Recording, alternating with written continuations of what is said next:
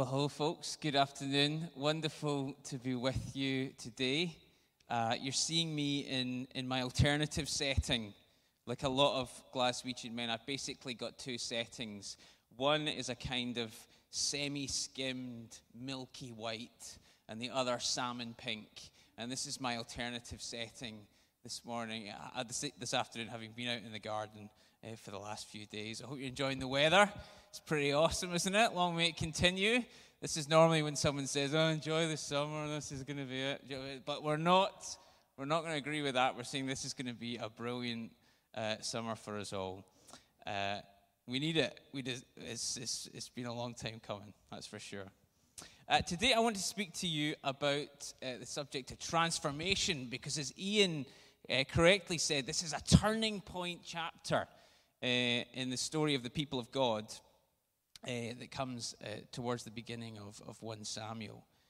And to some extent, this is a turning point time, I think, in our own culture. Of the many things that have changed over the last year, perhaps the most significant in the long term will turn out to have been our own openness to change at this moment. A Time magazine article from December last year said it will take years for researchers to fully understand the effect of coronavirus had on the US population, and it's unlikely there will be one single lifestyle shift that characterizes the pandemic.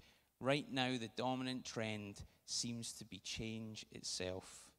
The COVID-19 pandemic appears to have spurred a collective reckoning with our values, lifestyles, and goals. A national existential crisis of sorts. The hallmarks of that kind of moment are actually a series of questions. And it may be that actually over recent months, you've been asking yourself these kinds of questions. What change do you long to see in the world? And where will this change really come from? How will it begin? What change do you seek in yourself? And what are the things about yourself that you hope one day will be different? How will you become the person that you long to be? What matters to you most of all? What, above and beyond all else, are you living for? What does all of this that we call life really mean? And even, soberly enough, if I die tomorrow, what, if anything, has my life been about? And where, if anywhere, will I go? The world is full right now of people who are passionate for change on a societal level. But it feels to me that the world seems amazingly inarticulate on how individuals themselves can be changed. After many years of fruitless political campaigning, the comedian and actor, not a Christian, I should hasten to add, Russell Brand, said this amazing statement: we need a spiritual revolution, not a political one. Look at what a spiritual revolution might mean in your life, and you'll see how a political revolution would be inevitable if a significant number of people were altered.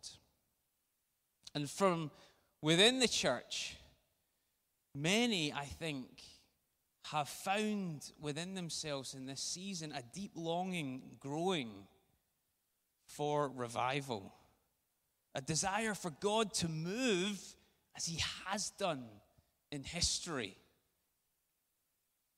that many would be swept up into his purposes, transforming their lives and our institutions.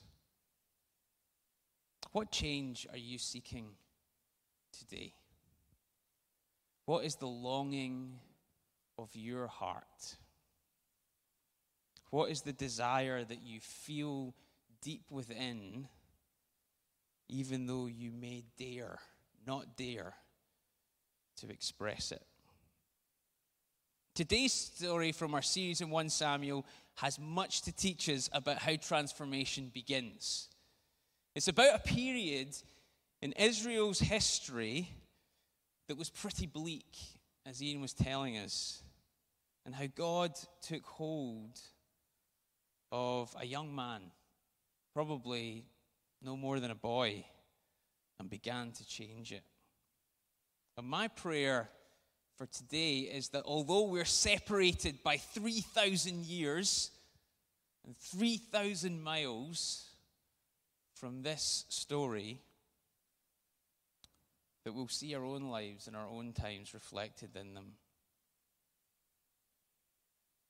Immediately before the chapter that we've read, the religious leaders of the day, that's the family of Eli, a character that we'll meet in this chapter, as Ian said, have been exposed as corrupt and self-serving. And in the midst of this disastrous system, God does a new thing. He calls a little boy called Samuel to be an agent of change. And the change that happens in him becomes a change that is replicated throughout the nation. So let's read it together. If you have your Bible, we're in 1 Samuel chapter 3. Now the boy Samuel was ministering to the Lord in the presence of Eli. And the word of the Lord was rare in those days, and there was no frequent vision. At that time, Eli, whose eyesight had begun to grow dim so that he could not see, was lying down in his own place. The lamp of God had not yet gone out. And Samuel was lying down in the temple of the Lord where the ark was. And then the Lord called to Samuel, and he said, "Here I am," and ran to Eli and said, "Here I am, for you called me." But he said, "I did not call you. Lie down again." So he went and lay down. And the Lord called again, "Samuel." And he arose and went to Eli, and he said, "Here I am, for you called me." If you're a parent and you've ever been woken up in the night by your child, which is pretty much every parent, you'll have maybe some sympathy with Eli. "I did not call you, my son. Lie down again." Now Samuel did not yet know the Lord, and the word of the Lord had not yet been revealed to him.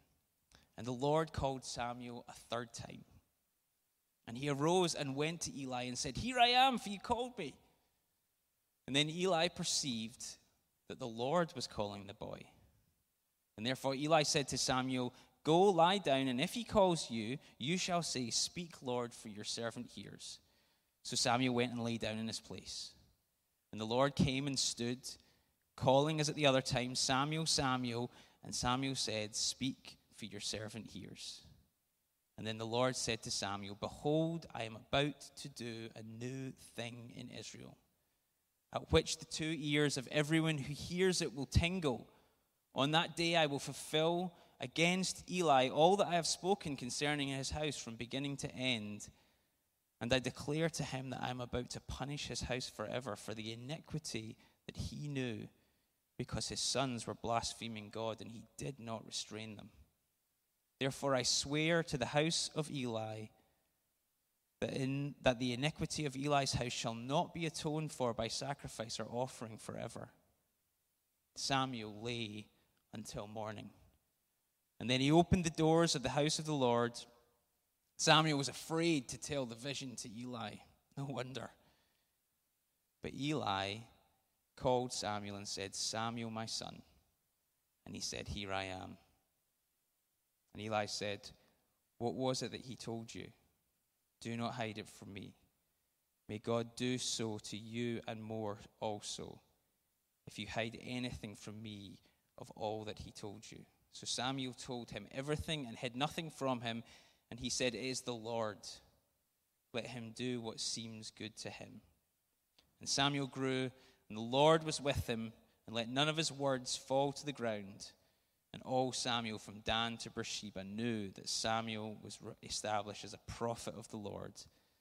And the Lord began to speak at Shiloh, for the Lord revealed himself to Samuel at Shiloh by the word of the Lord. Okay, I just want to say 5 basic things about this incredible story concerning God's transformational call.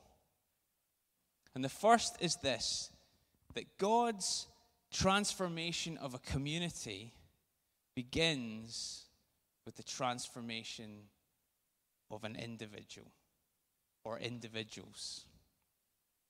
Why is that? So often we want institutions to be reformed or whole communities to reform, and to be sure that does happen. And it's amazing how God puts people in community and we work it out together as we do in our life groups. But when he moves in reviving power, so often in history, there are individuals who catch something and catalyze something in the Spirit. I think it's because the fundamental problem that we have as people is not actually out there in institutional difficulties, but actually in here, in our heart. Jesus said in Matthew 15, "For out of the heart come evil thoughts, murder, adultery, sexual immorality, theft, false witness, slander. These are the things that defile a person." True transformation has to happen within our hearts if it's going to happen out there. For those of us who are following Jesus and longing for his reviving power to blow through our communities and our nations, the Australian church leader Mark Sayers says this, "We can sit and watch the Twitter feed, critiquing the methods, models, and ministries of others from the comfort of our couches, and we can speculate on how it could be done better. We can devise all kinds of theories, read all the right books, engage in online debate, blog our opinions, and yet the whole time be disconnected from actually having a skin in the game. Even when our heart is for God's kingdom, if we're not careful, we can find ourselves critiquing from the sidelines of God's activity within history. There is a world of difference between pundits and prophets." Understanding this, I think, brings the challenge closer to home. It actually allows us to do something remarkable, and that's take responsibility for following in the footsteps of Christ. Christ who saw the mess of the world and didn't remain aloof from it, but entered in to our world at the greatest possible personal cost in order to redeem it. He identified with it, with us. He took on our suffering. And the church, we are at our best, are we not, when we follow in the lead of our Savior. God so loved the world that he gave his Son, that whoever believes in him should not perish but have eternal life. He did not send his Son into the world to condemn the world, but that the world might be saved through him. Where is your heart on this today? That's a critical question. E.M. Bounds said this, "What the church needs today is not more machinery or better, not new organizations or more and novel methods, but men and women whom the Holy Ghost can use, men and women of prayer, mighty in prayer. The Holy Ghost does not flow through methods, but through men. He does not come on machinery, but on men. He does not anoint plans, but he anoints men and women of prayer. The community transformation begins with the transformation of our own hearts. The second thing I want to say about this story is that transformational work comes through those who know their weakness and their need. As I said before, the text doesn't make specific the age of Samuel, but many of the commentators would place him around about the age of 12. I wonder if we would allow ourselves to be to catch the heart of God through a 12-year-old boy. That's an interesting question, isn't it? Would we let that happen? Would we have the humility to recognize God moving in that way? Yet we normally think of history being shaped by the influential, by the mighty, by kings and queens and by billionaires and famous people. These are the ones that fill our media. But this view of history is not supported by the Bible.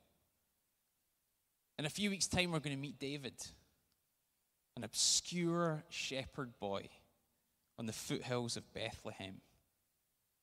The youngest in his family, he's not even going to be invited to the feast that is thrown when Samuel, who is by that time become a man, comes to the village. And yet God is going to use him. Think in the New Testament of Peter, a fisherman from the rural backwaters of the Roman Empire. 2,000 years ago, the center of the world was Rome. If you wanted to get stuff done, it was to Rome you had to go. And yet God came to just a nowhere place. Like Paisley. Just a joke. If you're from Paisley, it's a great place. But He came to Nowheresville, and he picked a nobody.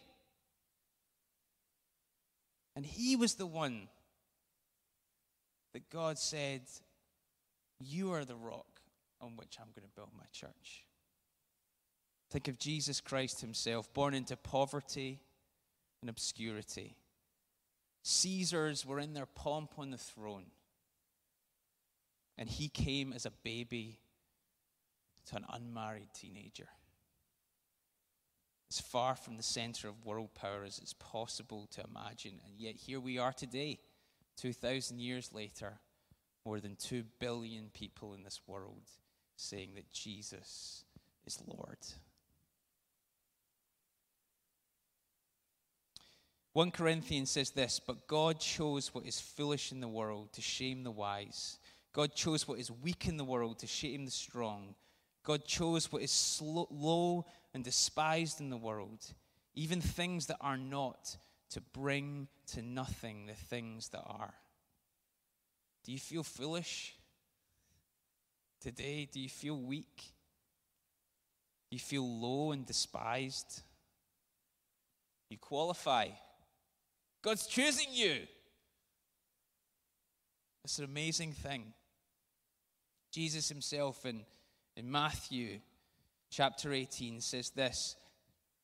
Well, the disciples come to him and they say, "Who's the greatest in the kingdom of heaven? Who are the big shots? Who are the movers and shakers? The ones that we'll be talking about hundreds of years from now, the ones who will be, a big deal in heaven." Jesus called a little child to him. He dug a kid out of kids' work, brought him upon the stage. He said, "Truly I say to you, unless you turn and become like children, you'll never enter the kingdom of heaven. Whoever humbles himself like this child will be the greatest in the kingdom of heaven." If you feel weak, of lowly standing, If you consider yourself a nobody, maybe God is calling you today. But if you are here and you're rich, and you're smart, and you're successful, you're popular, and you're attractive, hard to see under the masks, but I'm sure there's some attractive people out there. But yet, you find within yourself an emptiness, a lack for which none of these things seems to really satisfy. Then perhaps humbling yourself and coming to Jesus will bring you something that you could never dream possible. The third thing is this. God's transformational work begins with a deeply personal, intimate encounter. Samuel, the word Samuel means God hears. And God calls Samuel by name 3 times. And the 4th time, I think it is, the time he gets it.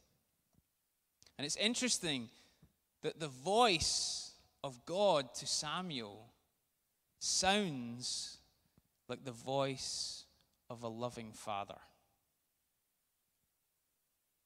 And Jesus, when he taught us to pray, he said, pray like this, Abba, Father.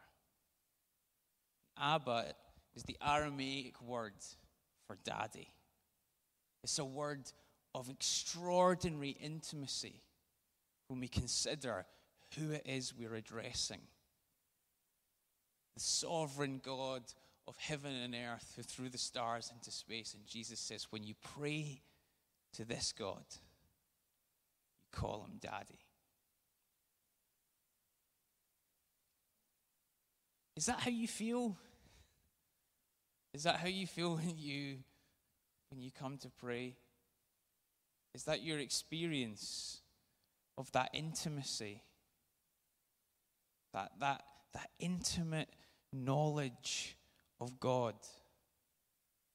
I feel like in my own life, I've experienced just a tiny measure and sometimes a fleeting measure of this. But the wonder, the joy, the glory of it, to find yourself suddenly in the presence, in the intimate presence of a loving Father. It's an extraordinary thing, and it makes me hunger for more. But this is how transformation begins. When we recognize that God has come near to us and that he knows us, that he understands our sufferings. Transformation, true transformation, will not happen simply through doctrinal faithfulness. Wonderful and significant though doctrinal faithfulness is, that alone will not do it. We must encounter the Spirit of the living God. We must be shaken to our core. We must feel his embrace. We must hear him say, my beloved son. We must drop to our knees in our kitchens and in our bedrooms and in our spare rooms as the word seems to come alive to us and we suddenly sense that Jesus is here. He's dealing with me. Have you experienced anything like that?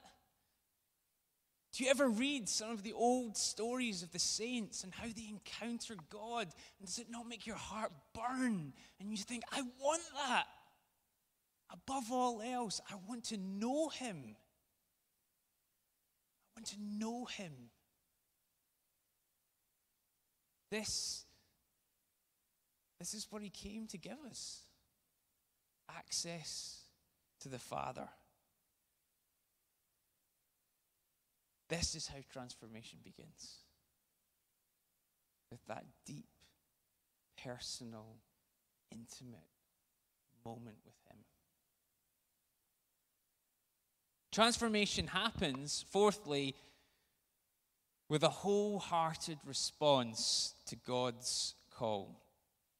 To some extent, the whole narrative of 1 Samuel turns on one Hebrew word. And the Hebrew word is hineni.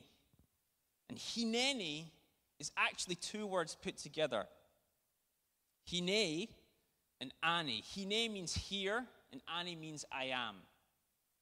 When you put them together, the Bible translators always in the Old Testament translate them as here I am.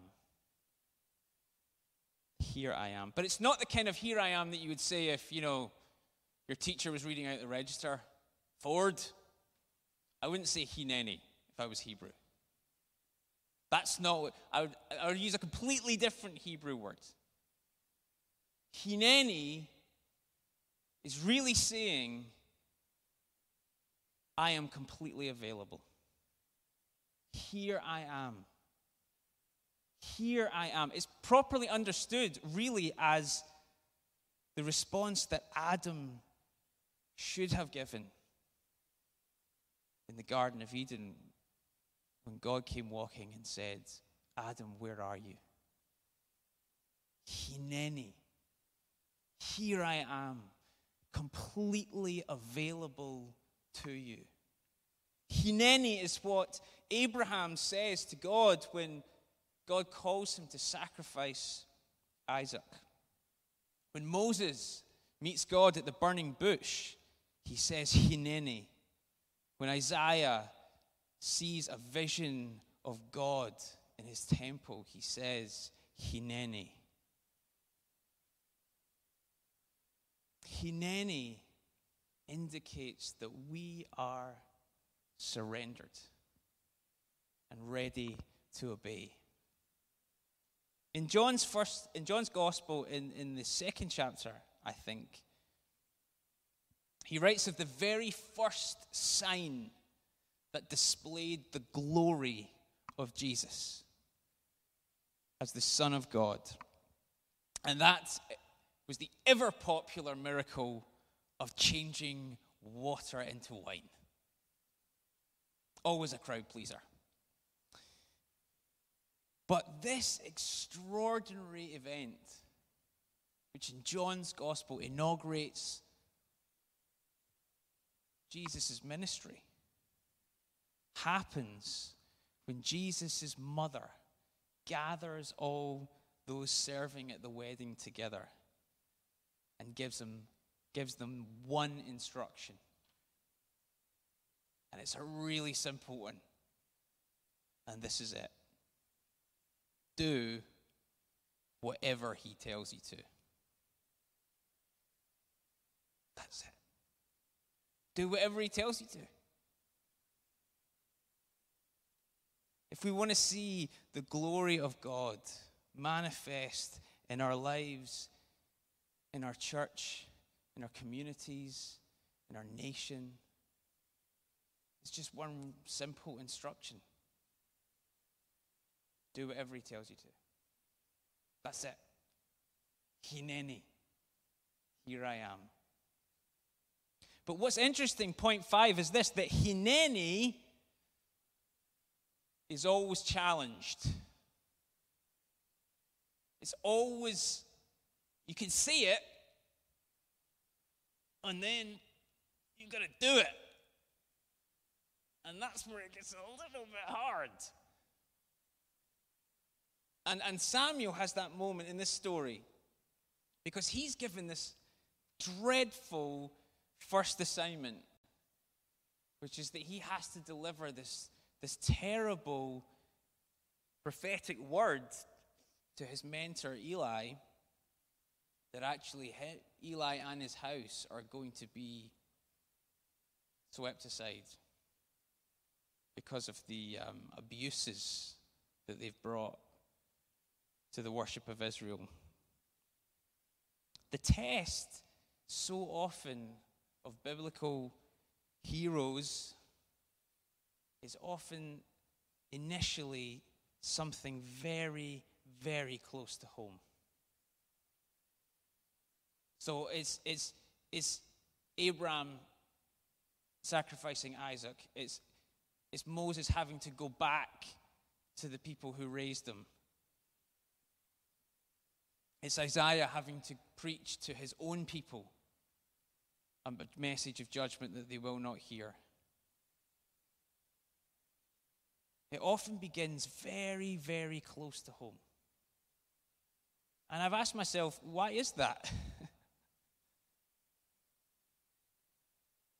Well, I think it's perhaps because if we can obey God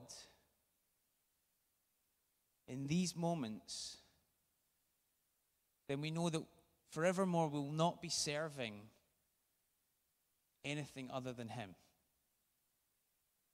Samuel knew from this moment that actually he was no longer serving Eli. He had been serving Eli up until this moment in his life. But from this moment forward, he was going to be serving God and not Eli. Jesus said, "If anyone would come after me, let him deny himself, take up his cross, and follow me. For whoever would save his life would lose it, and whoever loses his life for my sake will find it. For what will it profit a man if he gains the whole world and forfeits his soul? Or what shall a man give in return for his soul?" This is what it means for us, dying to self, picking up our cross, working out our salvation with fear and trembling, becoming more like him, taking on increasingly a personal allegiance to Christ in increasing areas of our life. It's the unseating of other claims on our heart. And enthroning Jesus as the King in our lives. Before comfort, before career, before money, before family. Surrendering all to the one who surrendered all for us. I don't want to mislead you this afternoon. I feel as compromised as I dare say anyone at times. But I'm also convinced that this is the only way.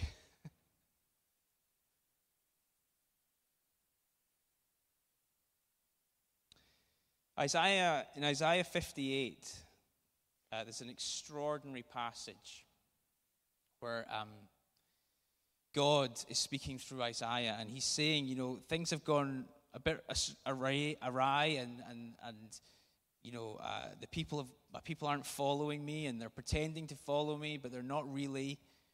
And he says this, "Is this not the fast I choose? To loose the bonds of wickedness, to undo the straps of the yoke, to let the oppressed go free, and to break every yoke. Is it not to share your bread with the hungry, and to bring the homeless poor into your house, when you see the naked to cover him, and not to hide yourself from your own flesh? Then shall your light break forth like the dawn, and your healing shall spring up speedily. Your righteousness shall go before you. The glory of the Lord shall be your rear guard. Then you shall call, and the Lord will answer. You shall cry, and he will say, Hineni."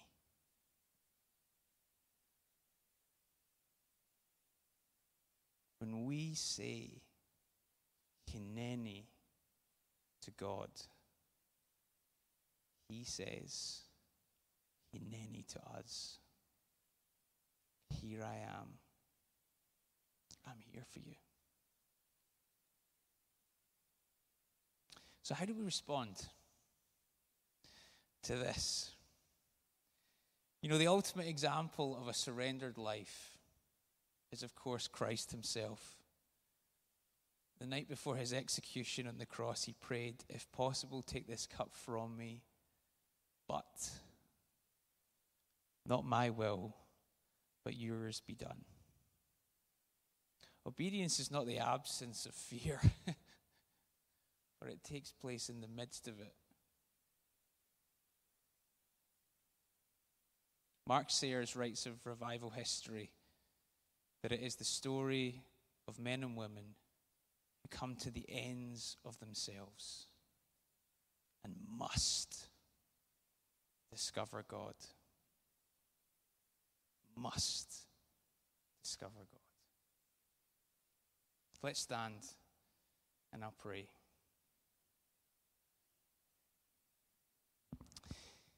Lord Jesus,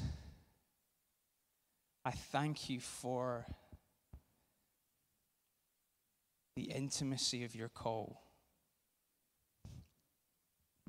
I thank you that you speak to us tenderly in the voice of a father, and you know us by name.